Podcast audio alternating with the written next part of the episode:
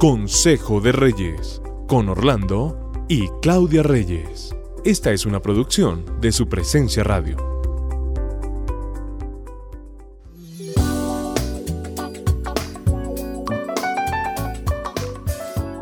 Muy felices de estar hoy en este nuevo Consejo de Reyes junto con mi esposa, como siempre tratando temas que usted estamos seguros que va a tener alguna repercusión en sus vidas de familia y como personas. Oye, ¿te acuerdas de nuestra luna de miel?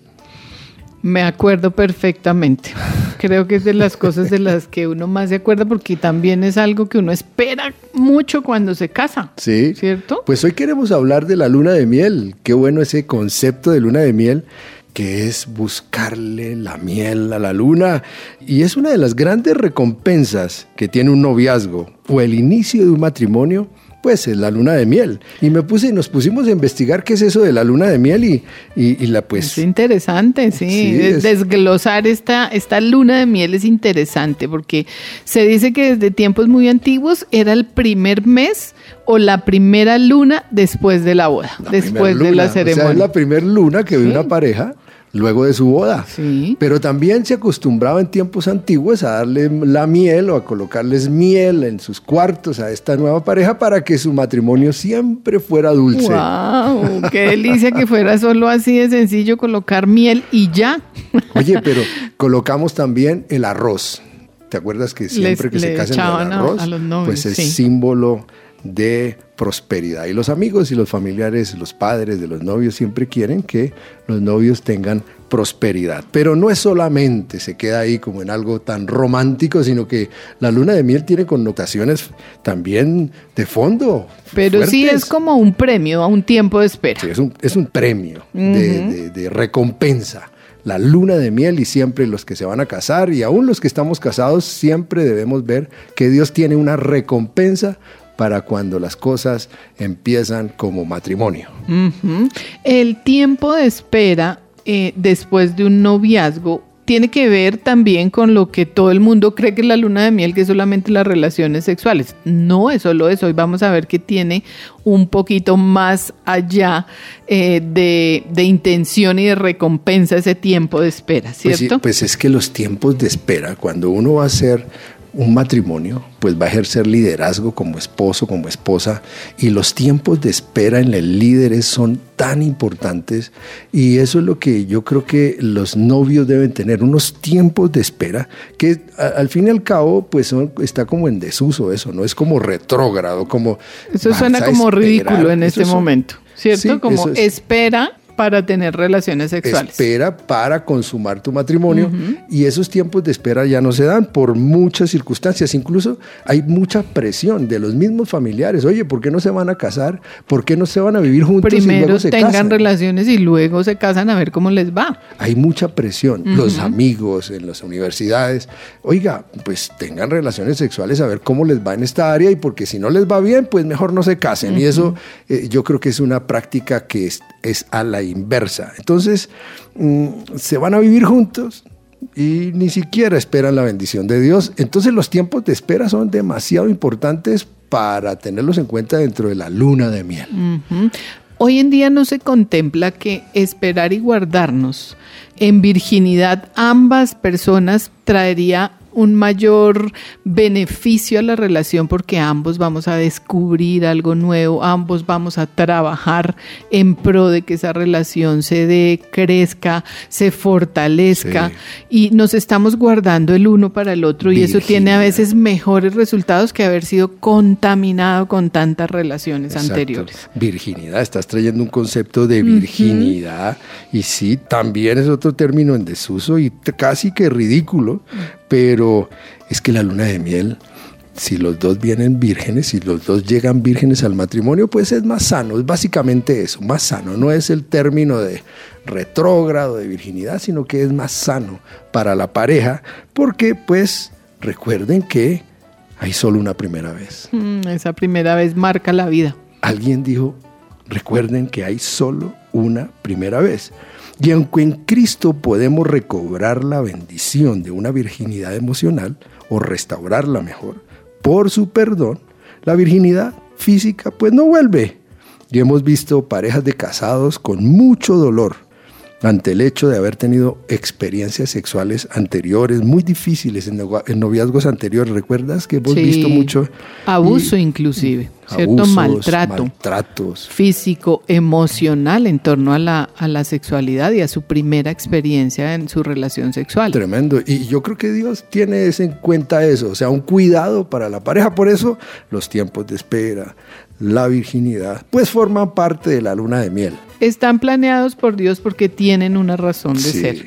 Y Él nos está diciendo cómo hacerlo, pero nos saltamos esos, esa instrucción y hacemos lo que se nos está vendiendo hoy en día. Así es, y nosotros los que tratamos a veces con los hombres, pues vemos hombres muy promiscuos mm. que después quieren que sus esposas, sus jóvenes esposas, pues practiquen lo que antes hacían ellos y eso trae mucha insatisfacción para ellos y también para su esposa o su mujer. Claro, esa, es el, ese libertinaje, esa fiesta sexual, todo eso que se dio, que se, de lo que se dieron permiso antes, va a hacer que sea difícil encontrar satisfacción en su esposa o en su esposo. Por eso el Señor es tan sabio y dice que nos guardemos el uno para el otro. Por eso es mejor. Pero también. Sería muy bueno que pues esas personas que han tenido esta serie de problemas por promiscuidad, por abusos, pues trabajen esto para que lleguen a una luna de miel mejor.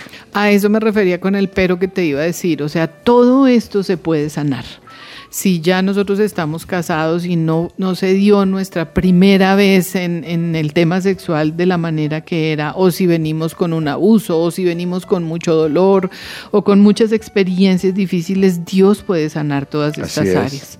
Él puede trabajar si hubo trauma, si hay dolor, Él puede traer en nosotros, si no hubo en nosotros esa conciencia, también nos puede traer arrepentimiento y puede ayudar a sanar nuestra sexualidad. Porque la luna de miel no solamente un acto sexual, la luna de miel tiene otras connotaciones, la luna de miel es para conocernos.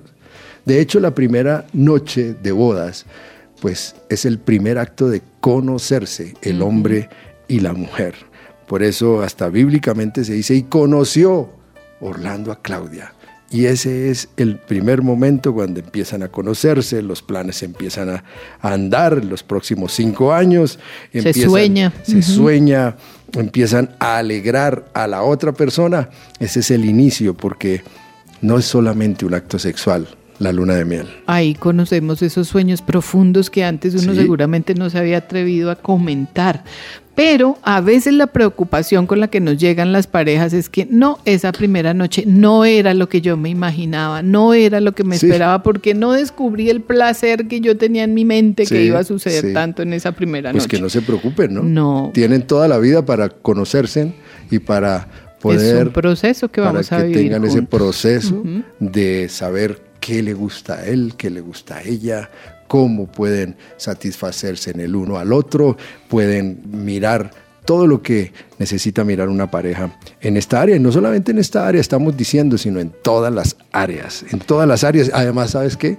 Es la primera noche donde ya no están bajo la cobertura de sus padres. Lo que uno tanto quiere en ese momento es liberarse de esos papás y hacer lo que yo tanto soñé. Pobre los papás. Yo recuerdo que yo decía, quiero ir al cine contigo, quiero ir a pasear sin tener que pedir permiso, quiero estar contigo de día y de noche. Eso es lo que uno anhela y espera. Entonces, está bien, dedíquese a conocer a su pareja, a preguntarle, a compartir esos tiempos especiales. Busquen un lugar lindo que les traiga buenos recuerdos más adelante. Yo te digo que me acuerdo que nos fue muy bien. Esa vez estuvimos en Cartagena, pero fue un tiempo espectacular. Oiga, pero de acuerdo al presupuesto, ¿no? Sí, claro, lo que se pueda. Lo que se pueda, pero, pero que se sientan a, gusto. Recuerda que a nosotros nos regalaron los tiquetes. Todo, el Señor nos regaló todo, fue sumando y sumando y entregándonos todo. Hoy les decimos a las parejas, esperen esos regalos de Dios dentro de sus presupuestos esperen regalos de Dios porque hay gente que le está eh, moviéndose para entregarles muchas cosas que ustedes tal vez eh, no tienen concebido. Y eso es parte de eso. Disfruten, disfruten de los lugares, de la comida, de los recuerdos. Eso es parte de la luna de miel. Hay un versículo muy interesante en Deuteronomio 24:5 que habla de la luna de miel, ¿sabes? Mm. Dice, a un hombre recién casado no se le debe reclutar para el ejercicio ni se le debe asignar alguna responsabilidad oficial debe estar libre para pasar un año en su casa, haciendo feliz a la mujer con la que se casó. Bueno, eso no puede ser tan literal hoy Pues en día, sí, ¿cierto? Hay que trabajar. Hay que trabajar, hay que, pero a este, este versículo demuestra la importancia que Dios le da a ese tiempo. Un año de para alegrarse, luna para de conocer. miel. Un año para alegrarse, para conocerse, para disfrutar, para estar en sus planes y en sus sueños. Por eso, feliz luna de miel. Los bendecimos.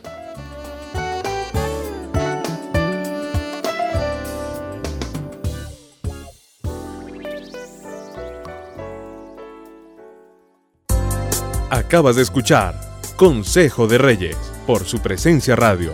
Este devocional estará disponible en el podcast de nuestra página web, supresenciaradio.com.